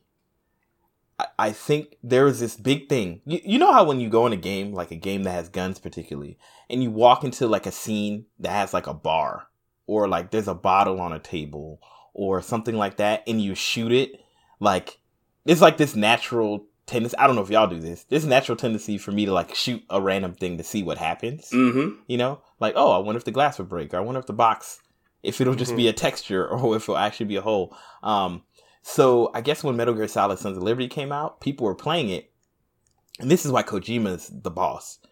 so there's like this scene you walk into, and there is uh, like a bar, and there's also a fish tank, Mm-hmm. and you know, like in this era, most bars, any like textures like that were normally just billboarded or fake or whatever. Right. And you shoot the bottle and it breaks. Right? And now as a player, you're like, okay, like, what can I do in here? Right? So you start messing with the environment and things are like actually working. And the biggest one Mhm. is that if you shoot the the the fish tank, it works like you would expect in like with fluid dynamics. Like you shoot Really? it and water starts spewing out the bottom, like just and slowly you see water lowering. The fish that's in the tank is getting pushed down. Mm-hmm. And if you shoot another hole, more water comes out at a faster speed and a faster rate. It's crazy. And people That's awesome. it blew like that was like for a lot of people like that that was like That the was the greatest moment. moment. in gaming history you know like shooting the fish tank it, it was either metal gear solid sons of liberty or um what's the game where you tom clancy not tom clancy splinter cell it was one Splinter of Cell. it was one of those two Excuse me. games i can't remember uh but yeah and then i think that one also had mirrors whatever game i might be mixing up the two but They just Oh, I just thought of two more, two more games. So really impressive. GameCube games. Uh, Super Mario Sunshine Mm. has working mirrors. Remember in the beach level, there's a lot of beach levels. Um, uh, whatever. It's the one. This is the beach level where at one point you have these three mirrors with these uh, cro- uh, wrigglers on them, and you have to knock the wrigglers off, and then the mirrors will point to a wriggler who's like sitting on top of the shine sprite, and you have to basically point all three mirrors at him to bake him until he dies and then falls apart. It's a Mm. violent Those game. mirrors, yeah, weirdly violent scenes. Kind of sad. He's just sleeping up there, and you just m- melts him like a kid Wait, with a magnifying wait, glass. what game is this? Mario Sunshine. Yes, yes, yes. Okay, I was like, am I tripping? I was like, wait, I didn't hear you say sunshine for some reason. But anyway, Oh my bad. Maybe I maybe I No, you didn't. you said it. You I said just it. my but uh yeah those mirrors work and they work they seem like high quality and they might just be mirrors or sorry windows into a a, a mirror realm but because they can rotate and shift around hmm i feel like there's still a lot of computation has to go into that so i was really impressed when i saw those a few years ago I forgot about that. Yes, I think those were true Yeah. mirrors. I think those. Yeah, were I think they were. and then luigi's mansion has two mirror rooms uh, where you have to like I think one mirror room where you have to you have to use the mirror to see no no sorry they have one mirror room and it, that's the only way you can see ghosts in the room is they're only visible in the mirrors Oh, that's a cool mechanic to use. Man. yeah but they can strangle you in real life so you have to Ooh, you know you have to get them jeez. Yeah I said two because I was thinking of a projector room which is the same idea instead of a Mhm. mirror it's a a projector screen and you have to look at the shadows Yeah, I don't think I've seen that in many games. no yeah That's super impressive. So, so, so you said something earlier, Steve. You were saying like not just games, but other media that has interesting visual Mhm. um, approaches. like arcane yeah yeah, like Yeah. Arcane is definitely one that comes to my mind. But actually, one that is kind of surprise. Okay, so there's two that come to mind uh, of more recently. I, I deeping digger, digging deeper in my brain, I probably think of more. But from an anime standpoint, um, Doro Hodoro. Doro Hedoro Doro Hodoro, uh, that visual style is markedly ugly. Mhm. Like the characters are all kind of like just not appealing enough. you know, like Mhm. there's a weird thing about them, and but I feel like that art aesthetic really lends to the show's like like what it's going for, like this Mhm. weird alternate world where magic, like basically it's like discrimination. if you It's a it's it, the manga is also like really filthy and dirty, so it, it kind of it does make sense. Yeah, so it really does well. And then another anime, which I encourage everybody to watch, especially if you're looking for something that'll make you smile and go, "Oh man!" Like, is uh Kotaro Lives Alone, um, and Oh yeah, Kotaro Lives Alone has this aesthetic where, you know, like normal anime character eyes, right? So some characters have Oh, that. that is weird eyes. Yeah, so so he has what would be for you know trying to describe this to somebody who's just listening. It's like a vertical slotted eye. It's kind of like a goat eye, kind of. lizard eye. Yeah, lizard or goat eye. Like it just doesn't look right on a human. But humans in the world have varieties of eyes. Like some like Kotaro has like a true vertical eye bar like for his eyes and his eyes are really big and there's another character who kind of has like i would almost say like a tip of a, a knife blade eye so it's kind of like kotaro's but it kind of tapers off at the bottom and then there's people with normal anime eyes so there's like this weird dynamic that not really clear why people have different eyes Hmm. but at first i didn't like the aesthetic for his eyes because it was so weird and off-putting but as you go through the show, there's so much uh, expression Ah. that is done through his eyes. And then you start to get why his eyes look like that and Huh. why they don't have like pupils. And and then like you get to see like I, I it's like sometimes his eyes will have pupils, but it expresses a specific emotion at a specific time, and sometimes they'll have more than one pupil. It's a really strange aesthetic, but it's one of the coolest ways to convey emotion I've seen in like a like uh cartoon or anime in a long time and it's so well done and when you see it happen you actually like kind of feel it you kind of Hmm. feel it it's uh it's hard to Hmm. describe if you've never seen the show or watched it but it's it's one of my favorite artistic approaches from a visual standpoint So it's like a step up from doing like the hard eyes or the dollar signs in the eyes. Yes, yeah. I mean, it's it's definitely a step up, and they use it in such a subtle and uh, very well done way. Like it really, it really expresses emotion. In and I don't think there's another way they could have done it, and and they did such a great job. It's really good. Visual I remember you telling me about that show. I saw a picture of it too. Yeah, it was. It's not quite cat eyes, but yeah. Yes, Yeah, it's very very, weird. off-putting. it is. But I guess. I guess I should watch it since you. Oh, you you and your wifey should watch it. I think y'all would love it, uh, Steve, for sure. For sure, y'all are, y'all are anime fans, so you'll really appreciate a lot of But you, what's happening.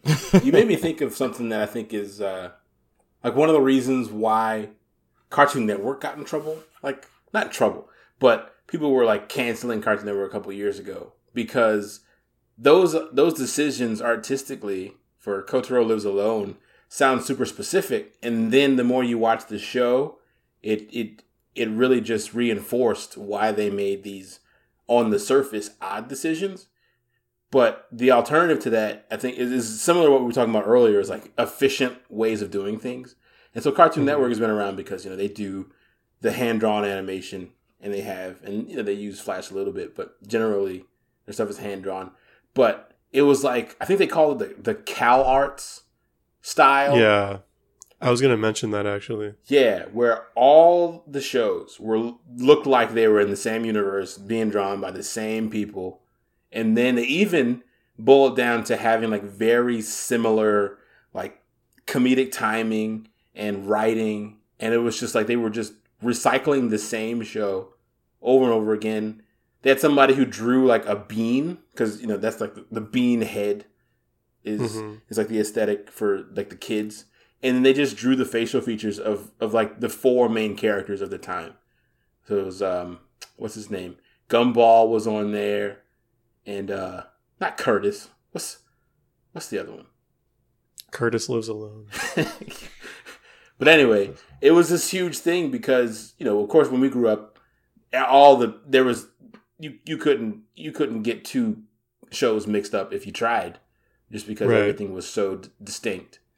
People were just fed up that they were recycling the same stuff. But kids, you know, have a very poor taste. And so it worked. It's It so was all for money and efficiency. So there's Steven Universe. Yeah. I guess. I mean, I would say Gumball is different enough because of everything else they do. Like Steve, uh, Gumball is wild Yeah. art art wise. Um, but yeah, Steven Universe. Um, Clarence. there's a new show on That's the one. Clarence. Okay, yeah. People people complain a lot about that. I was actually going to say that, or I was going to mention that because there's a new show that Netflix is pushing. Um, I think it's called like Deadbeat or something. I don't know, but it's it's that exact style, and I'm immediately put off. I'm like, I don't want to watch this. yeah. Not interested. and the worst part about Oh, it to me the new that the new Thundercats is also like Oh, that, which is yeah. really really upsetting. I think that was the straw that broke the camel's back. Yeah.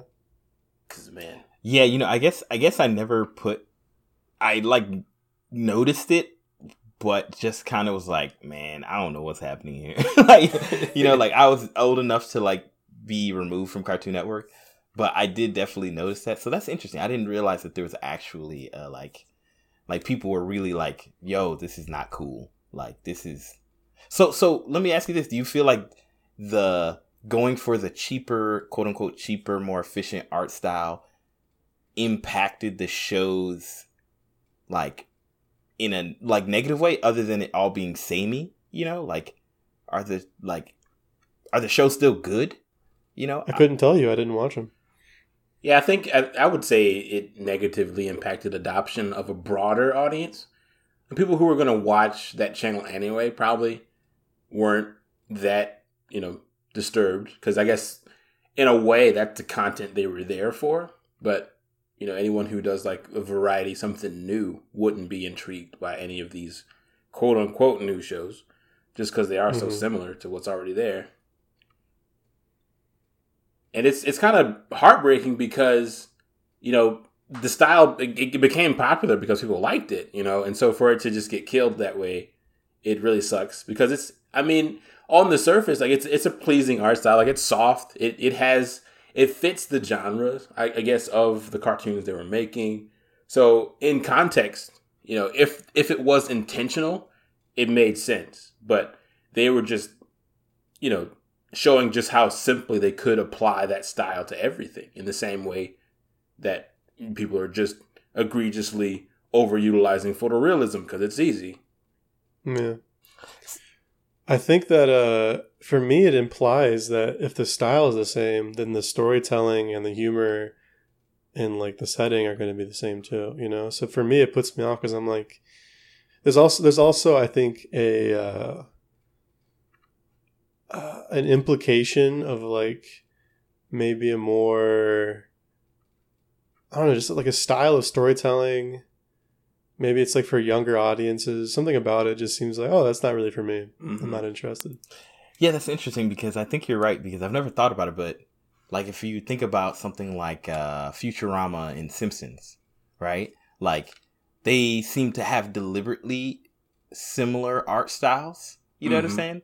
Like it kind of lets you know, oh, you're getting into this goofy world. you know what I'm saying? right Like yeah it would be hard for me to like imagine using the Simpson art style and it being like a serious yeah drama. you know what I'm saying? Yeah. Like, um, and I guess overall you don't get many of those. But anyway, anyway, um, so yeah, the difference is like that's like one guy and one one team of people who make those shows so that's why it's the same Yeah, the same Mm. studio and that, and that's That's why it is you know futurama and the simpsons do tell do have the same or not the same but like aesthetic. the same type of humor and the same Mhm. aesthetic and uh dream not dreamland uh disenchantment Disenchantment. oh Yeah, well. and and it's a calling card, right? Like it lets you know. exactly It's yeah. kind of like uh, our boy um, uh, from Japan who makes great animated movies, and they're all all of them are good. Princess um, Mononoke, uh, miyazaki Miyazaki, Miyazaki. also uh, the guy who did perfect blue and paprika um satoshi kon he also has maybe not an art style but an editing style that's very like Mi- very Miyazaki is him. probably like the the the one, right? When you think of like, oh, that's a Miyazaki film. I think and- of Toriyama too toriyama's huge yeah Oh, like Dragon Ball Z, yeah Mhm. that style. yeah dragon ball z but also he did a bunch of characters in like final final uh dragon quest movies uh yeah, Dragon Quest. dragon quest games Yeah. All of them. are also toriyama art Yeah. Yeah, I don't know if I get a particular aesthetic from Toriyama per se, but I know it's by him. Like, I've played Dragon Quest a little bit, and I've watched quite a bit of Dragon Ball Z. I don't know if I would think to myself from a like thematic standpoint if they're similar, but I would just go, "Oh, like No. these are the same art style." Right? Yeah. they are the same art style that's Yeah. what we're saying That- there's a visual But that's what I'm saying. Difference between like the Simpsons and Futurama and Disenchantment.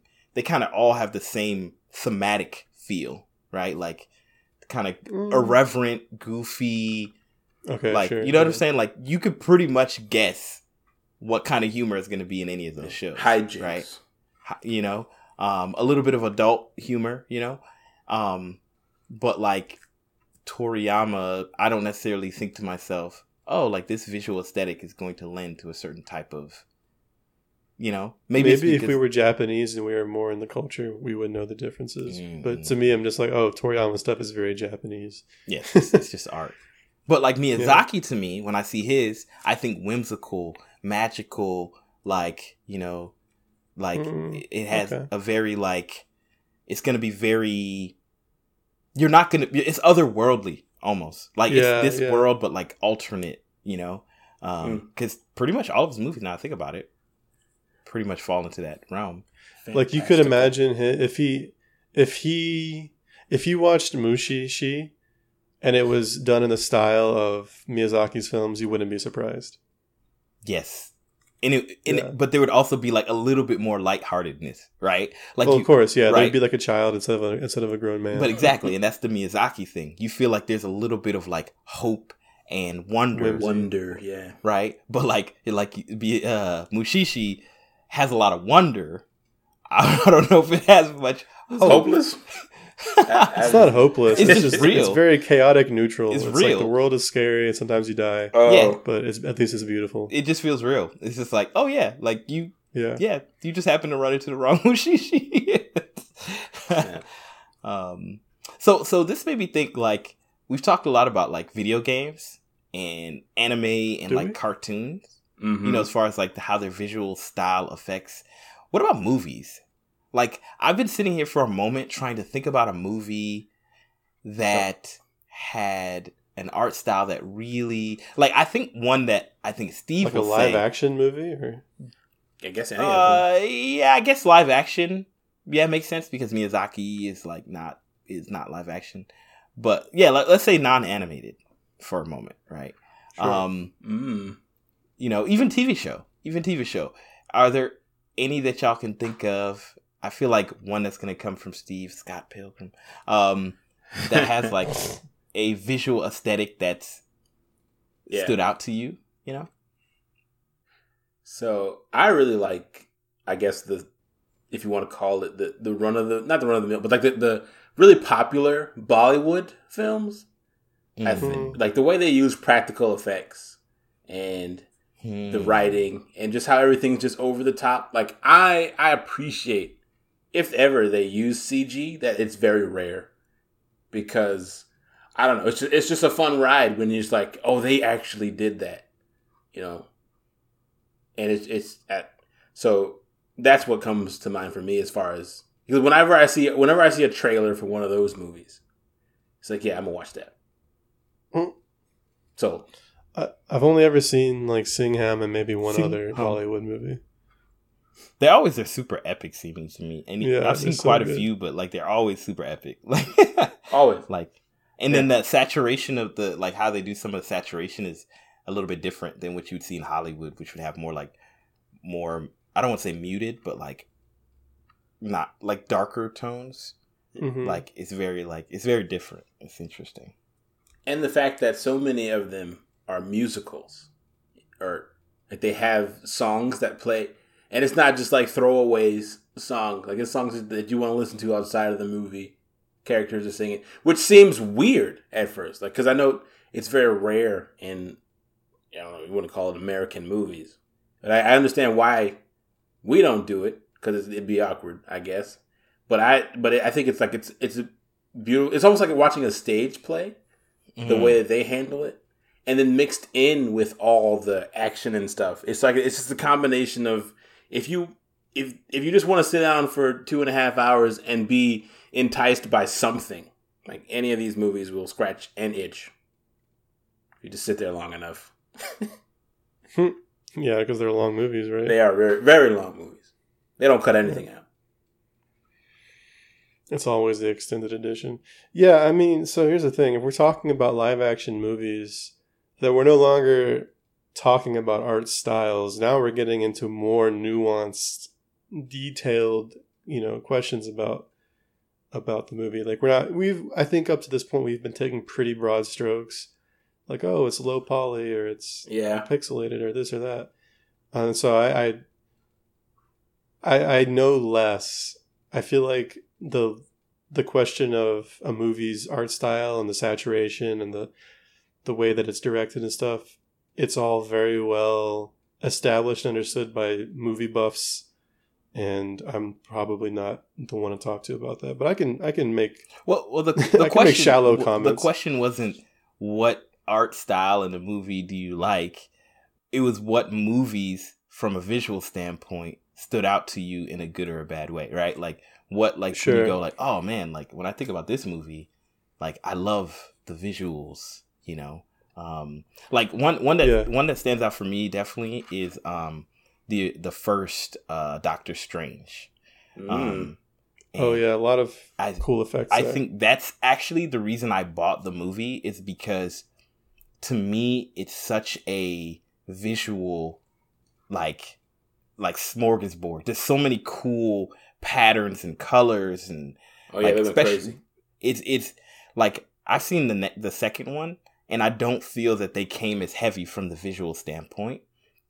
You know, Oh. I, you know, but like the first one really felt like they were trying to show you the Wow magic. Like sh- Yeah. you know, and like there's a lot of uh what's the fractals and Mhm. all these like cool color it, it it just to me like i just remember being in the theater and being like this is one of the most beautiful things i've ever seen He was crying. Like, you know and i immediately got the dvd once i had the opportunity Weeping fractal tears. He was telling the ushers, "Give me a Uh, copy of this movie right now." my my tears were falling in the fibonacci sequence like they were just um but There's a scene in. Sorry, I'm not even going to finish that thought. Go on. Oh. i mean you started it Wait, is it a spoiler? What were you? No, it's not a spoiler. It's just so far. It's such a whatever. I'll say it. Say so it. I was in in Star Trek: The Next Generation. One of the main characters is a is an android. His name is Data, and there's a scene where he basically outs another character who we thought was human, and I was like, "Oh, she's an android." And they're like, "How did you know she was an android?" And it's like because I was watching her blink, and she was blinking according to like the Fibonacci sequence or something. oh snap got caught slipping got him Caught him slipping it's like, like she definitely doesn't need to blink. She just does it to you, appear. you know like the next the next programmer's like change like noting it yeah, yeah. blinking from Add one to the sequence. It's not enough. It's not fooled. Uh, yeah, Doctor Strange looked really good. What else did I like? I like stop motion movies. Ooh, really yeah. which which ones I guess we're talking about non-animated. Wallace so maybe and I Gromit. i mean that's not an animated movie that's like practical It's effects stop so- motion animation. It still counts. It's technically animated, but you're right. Fair enough. Ah, Yeah. So uh, Kubo and the Two Strings is one of my favorite mo- uh, movies. very good looking beautiful oh movie. yeah, I need to see that one. It does look very it's, good. it's gorgeous. Yeah. Um, the Lego movies, uh, at least the first one, is incredible. It looks so good. oh So- yeah I'm not 100 percent sure. I've heard both sides, but I've been told that those were actually made in 3D software, and they didn't actually. Oh. yes, animate those are. That's not. It's not stop motion. That's 3D animated. false Uh, false stop movie. motion. I mean, it, it's Yeah, yeah. convincing though. Like the textures are spot on. Yeah, So exactly. you question it the whole movie. Yeah. yeah Um, Yeah. So that's a gorgeous movie. Uh, you you mentioned Scott, Scott Pilgrim. Obviously, you're right. That's a fantastic one. I would be into it. The one I will add on top of Scott Pilgrim is The Fountain. Mm. uh, the use of light and shadow, the use of perspective to like draw the three stories together, the use of like the way that you kind of move between the three stories based on scene transitions and things. Like it's just a fantastic movie. I think one movie that stands out in most, and it's also like this is a gimme movie of like from a visual standpoint. It's Sunshine. yeah, I feel like I feel like that's kind of disrespectful because it's like like we just put Sunshine in every category: best writing, best musical direction, best Best sci-fi movie. Best- Best use Like- of uh what what's uh s- uh what's the guy's name? Murphy. oh, The that actor, the best use of Eddie Murphy. of Sandman, uh, whatever his character was in uh in Batman. Um, uh, oh, Scarecrow. Scarecrow, Scarecrow, I call him Sandman. Um, but I was gonna say the movie Three Hundred. Um, Okay, yeah, it's Ooh. really good too. like that was one of the coolest, like how they use zoom, how they use Yeah. like focus, like that was Zack Snyder, right? Um, hmm like that was one of the coolest, like seeing. I, I, yeah, it's just I saw it on opening night with a group of friends in college, and like we knew it was coming out. We heard, oh, like it looks super cool. Man, we were just our expectations of what they were gonna do was just like crazy. Like there's a scene where he throws a javelin at um a Xerxes, Uh huh. and man, the way they did that scene and like it was so cool. Like just the he he's he's loading up in it, he throws it, and it follows the spear through the crowd, and it comes across, and then Xerxes like sees it at the last moment, gets hit, and then it slow mo's on Xerxes getting hit. Like it was so crazy how they composed those shots. It was Well, you can't bring up Zack Snyder and not talk about um, Sucker Punch. oh Sucker Punch, man. I that's a movie that I don't know if I'll ever watch again. I was completely not ready for what it was about to be. I w- Yeah. I was I heard I it, but I haven't seen it. it's uh irreverent is the best word to Irreverent? I wouldn't say it's irreverent. Oh. You wouldn't say it's irreverent. It's not funny at all. Maybe, maybe I'm thinking of What wrong you- movie. Sucker Punch. Sucker Punch is the movie about the the young woman who uh who fa- her father abuses her and sets her up to be oh, okay. Sorry, to, sorry, to sorry. live in a mental institution. I'm thinking of another movie. Hold on. Let me see if I can remember. Not Sucker Punch. Uh, what are you? it might be by the same director. Um, give me a second. I'll think of it later. But continue. Talk All right, about I'll Sucker keep talking about Sucker Punch. Yeah, so it's it's about this girl who's living in a mental asylum, but she's been unjustly put there by her abusive father or stepfather or somebody, um, and she's basically waiting to to be killed. Like they're gonna not kill her, uh, to be lobotomized. Um, meanwhile, she kind of like enters. She has like a fantasy world where she's not in a in a mental asylum. She's actually in a brothel and she's trapped there as a dancer and she's like learning how to uh to dance to get away from her problems. And then when she's getting away from her problems, when she's dancing, um let me back up a little. She has to she has like a plan to escape, but the and so the plan will be like, oh, steal this lighter or find these keys or do this or that. But they frame all of the high tension moments as these like high fantasy battles. So her and the other girls will be like soldiers fighting their way through like World War II with zombies. Or Oh. uh, there's a scene where she's fighting a giant like demon shogun uh, by herself, and it, like it's all set to music, and it's all very flashy and very stylized and very cool. Um, and a lot of people don't like the movie for various reasons. Uh, you know, there's some questionable scenes in it, I would say, but in terms of style, it's fantastic. It's a really cool movie. That's an interesting concept. So it's kind of Yeah, like a, yeah. a cutaway thing to. Uh, she'll be like, you know, she'll be swaying to some music, and then she'll it'll like zoom into her face and zoom out again, and she's like, somewhere else. she and her girls are in like a, a bunker, Ah. and the music's playing, and all this stuff is happening, and sometimes it'll cut to the real world where they're trying to get the keys or whatever, um, and then maybe like.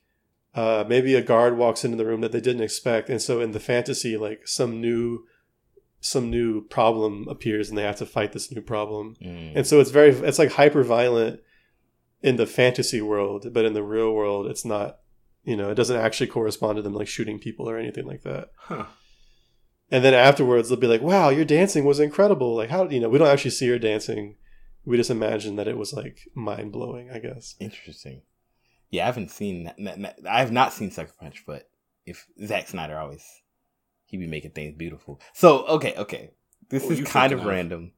So I couldn't remember the name of the movie, but I was like, I can remember the actresses, like the faces of the actors and actresses, and eventually I remembered that Nicolas Cage was in the movie, right? So I said, let me Oh let me Is the search kid in the green outfit. kick ass? kick butt. Yeah. Um. Kick butt. Didn't want, didn't want to Sorry, say that's, it. that's the That's what- that's the title of the movie. That's but what I was. sorry guys. That's what I was thinking of whenever you said sucker punch Yeah. because yeah. it has like a similar. The word has a similar vibe. Yeah, similar vibe. Oh. But but here's the thing. So I'm searching Nicolas Cage. And I have to take a moment and we need to honor Nick Cage because Mm. this man has been in every movie. Oh, he's in every like movie. like I I I searched Nicolas Cage movies and once I did that I said, "Wait a second. Did your computer Nicolas? Cage has been in like at least 300 movies. Man, this man has been in everything. He like does a movie a week. Spider Man, Teen Titans, of course, uh, Left Behind. Oh, Left Behind is one of the best visual approaches I've ever seen. oh, I forgot he was in Left Behind. Uh, man, he's in he was Oh, in he was he in- was in Knowing. Next, Knowing mhm, next. Next, Uh, uh, Lord of War, Lord of War, yep, yep. Didn't Con he just Air, come out with a movie? Off, did he just come out with The a movie where Unbearable he, Weight of Massive Talent. where he plays himself? Yeah, the unbearable weight of massive talent. Oh, you were saying the title of the movie, right? Oh. yeah. There's he's in jujitsu, which has nothing to do with jujitsu, by the way. So anyway. I've never heard Um, of that. and uh, he's in Oh, Croods, yeah. Did someone say Ghost Rider already? No, I Ghost Rider. say I forgot Rider. about that. Like not even all, not all his movies are on here. I'm looking at the page on Google, and there's so many. But yes, Kick Butt was the movie I was thinking about. Wicker Man. Uh, Wicker Man, the OG, where he punches. National Punches in Treasure. a bear suit. National Treasure. National Treasure. How could we forget? Man. His most, I would say, probably like his most palatable character. He still is somewhat annoying, like a jerk in that movie. Like there's scenes. Yeah, where, but, like, Because he's a know-it-all. if you yes. if you watched him in in in uh, National Treasure, you wouldn't understand how much of a crazy person he is in like every other movie. like That's Con Air, point. Con Air, like his haircut, everything about him in Con Air is like, oh my gosh, this guy. What's the movie where he becomes a vampire? what? I don't, I don't know that one. Is that Dying Light? I don't know. It's like an old, what's one of his older movies? Dying Um, of the Light. he was in. Wasn't he in uh, Pig? Yeah. Wasn't that his pig and Pig? Man, I don't. I know he's in Rock, right? Rock, The Rock, The Rock. What's the Rock? It's like this movie about this like uh um there's like this um vial of like poison or something and it's in a prison. Oh my goodness. It's it's a good movie. It's a very good movie. It has like Sean Connery in it. Uh it's an older movie. It's like in the nineties. I saw a long time ago. Wow. Is Wicker Man the one about the bees? Yes. Bees. Bees. Not the bees. Not, Not the the bees. bees. Wickerman is Also, punches it's also about face. it's also about how it got burned. Mm. Huh? How to get burned? How to get burned? How to get burned? Oh, gosh. So many moments in that movie. Uh, yeah, he's in so much stuff. But anyway, that was the movie I was thinking of, Kick Butt.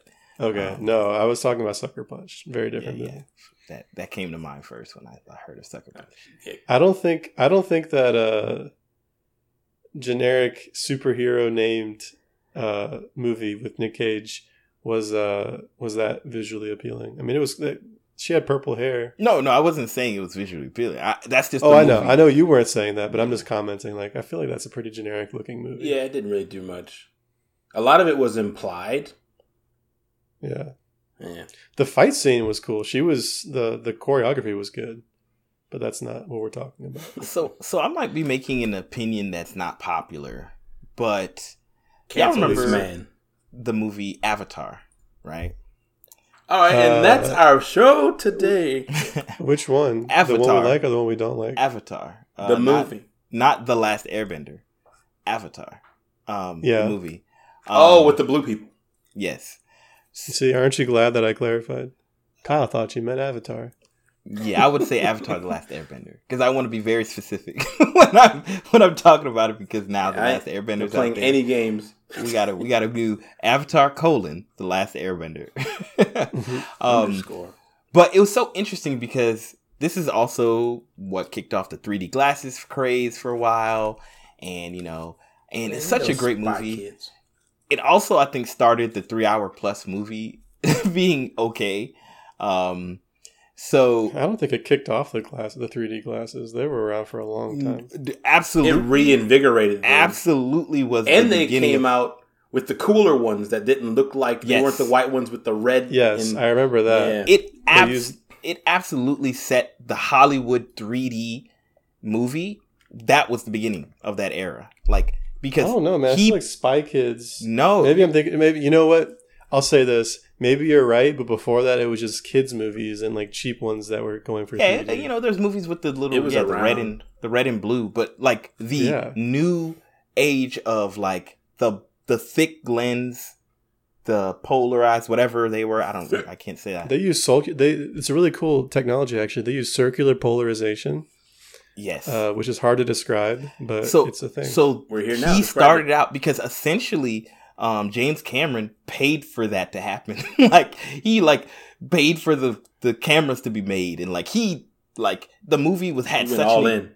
Yeah, like he James Cameron is crazy, you know. Um, and basically everybody was like, "Cool, we're gonna borrow your cameras now, James Cameron."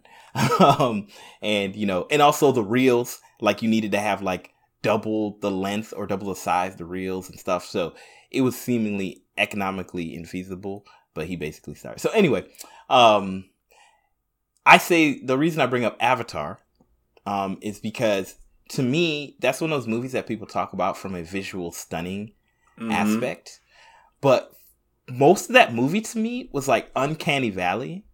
I don't, I, I can't really Really? yeah, like they did a great job, but like it always like characters. There's a lot of characters in that movie that made me feel uncomfortable.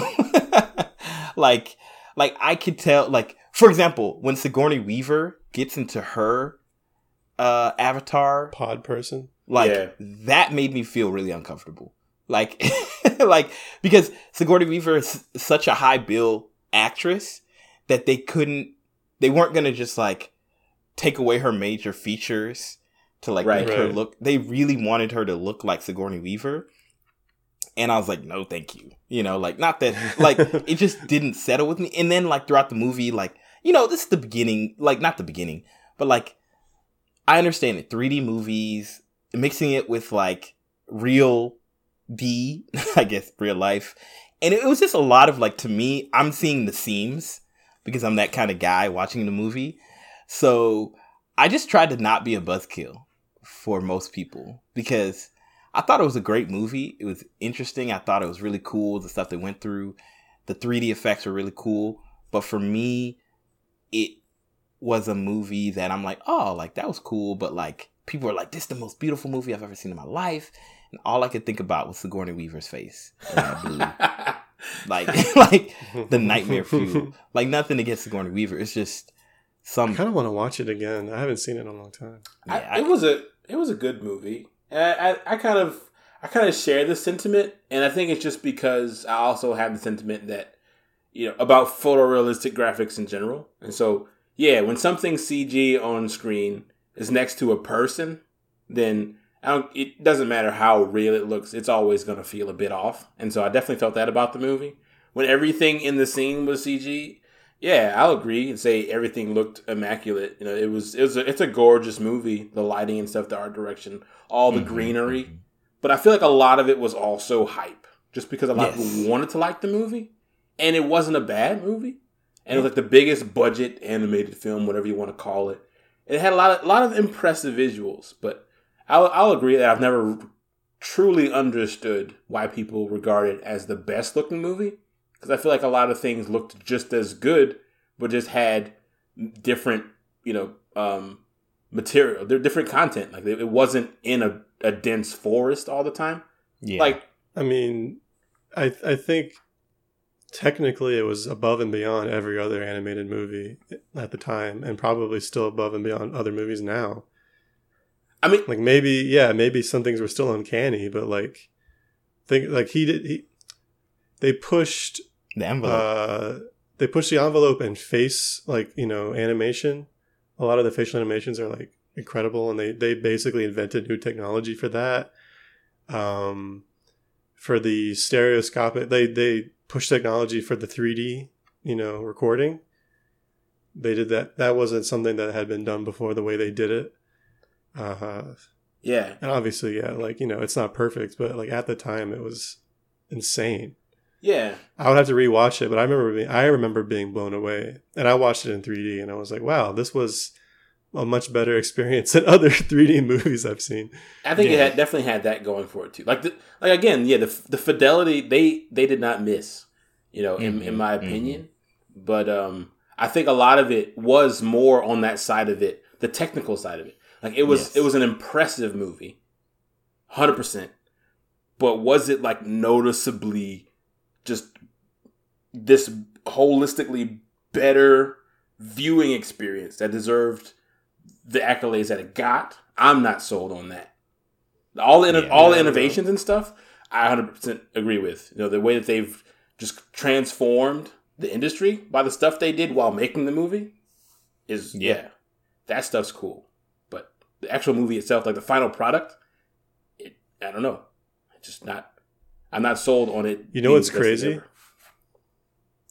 So recently, I don't know if you guys saw, but there's a new trailer for the new for Avatar 2, hmm and people are complaining about the water. They're like, look at all the practical water they're using. They can't even get the CGI for the water. Yeah. Bro, all the water is CGI. Mhm. Everything in the trailer is CGI, and it looks so real that people are complaining that they didn't bother This is why. CGI That's why you don't water. listen to the internet. Just shut up. right. exactly. Yeah. Yeah. I mean, the like, uh, It's so cool. corridor guys actually did a video about it. Yeah, Yeah, I think I think to me, and and I think Kyle is basically summarizing my feelings about it. Like I absolutely, like to me, I absolutely saw. I remember from a particularly from a video game, movie, culture, like media culture, what that movie transitions. To, like literally, it was like the transition into the new era of movies because length of movies, three D. Um, yeah. The length is insane. technology how technology was embedded into media all changed because of James Cameron, right? One and man. I think one man's crazy vision and a lot of money, you know, did something that would have probably taken us another decade or even more to do.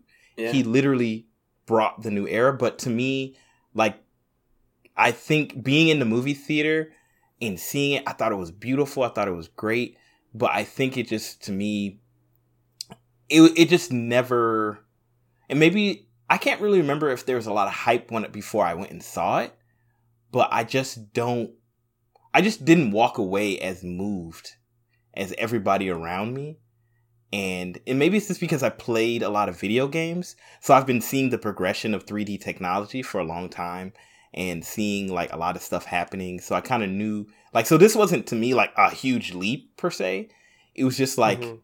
the natural progression, but like a little bit early. Like for example, like games looked really good at this time as well, and a lot of like movie technology uses what games did. you know, like they kind of take stuff from games oh because yeah. games kind of are always pushing the envelope. So anyway, I don't know. It's just one of those ga- those movies that I think is just I don't know. I thought it was nice and I thought it was a good movie and interesting and looked nice, but I just personally wouldn't put it on my top visual list. Yeah.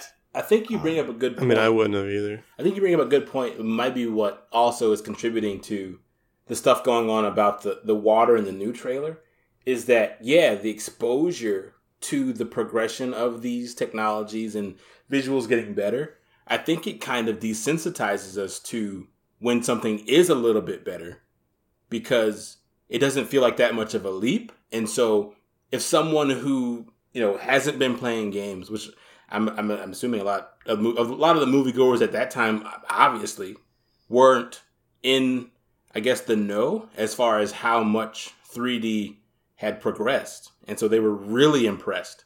While yeah, someone who's playing you know games at that time or even watching movies, I guess that were close as far as visually would have seen it as com- comparable, you know, to something they've experienced before versus oh, this is completely new because that's how it, it seemed like it was being treated. Like no one had ever made a 3D face before that looked Yeah. more convincing than the last one we saw. And it's like, no, this is what happens every time. Someone always pushes the envelope and improves, or not always, but there's always there's just typically somebody who comes afterwards that improves upon what we saw last time. And so, why is this so much more, you know, impressive? Yeah. Hmm. Yeah. So so just to kind of I know we were talking about real life action movies and uh you know, I guess we are kind of close on the time. So I just want to be short on this one, but I want to throw this out there because I feel like I'm surprised none of us brought it up was but Spider-Man into the Spider-Verse Into the Spider Verse, like talking about a visual it's that's just implied. it's just implied when you think of greatness. Yeah. visual they, greatness. they made their own new style. It looks It gorgeous. was a feast. Nicolas Cage It was, was, in a it. feast for the eyes. Nicolas Cage was in that movie too. Oh my god, you're right. yes, he was a, Um, he was in that movie, yeah.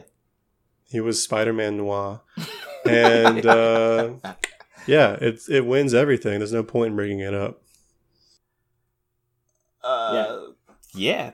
I guess you're you're you're right. Thank you. I do want to take a moment to appreciate some very bad CGI.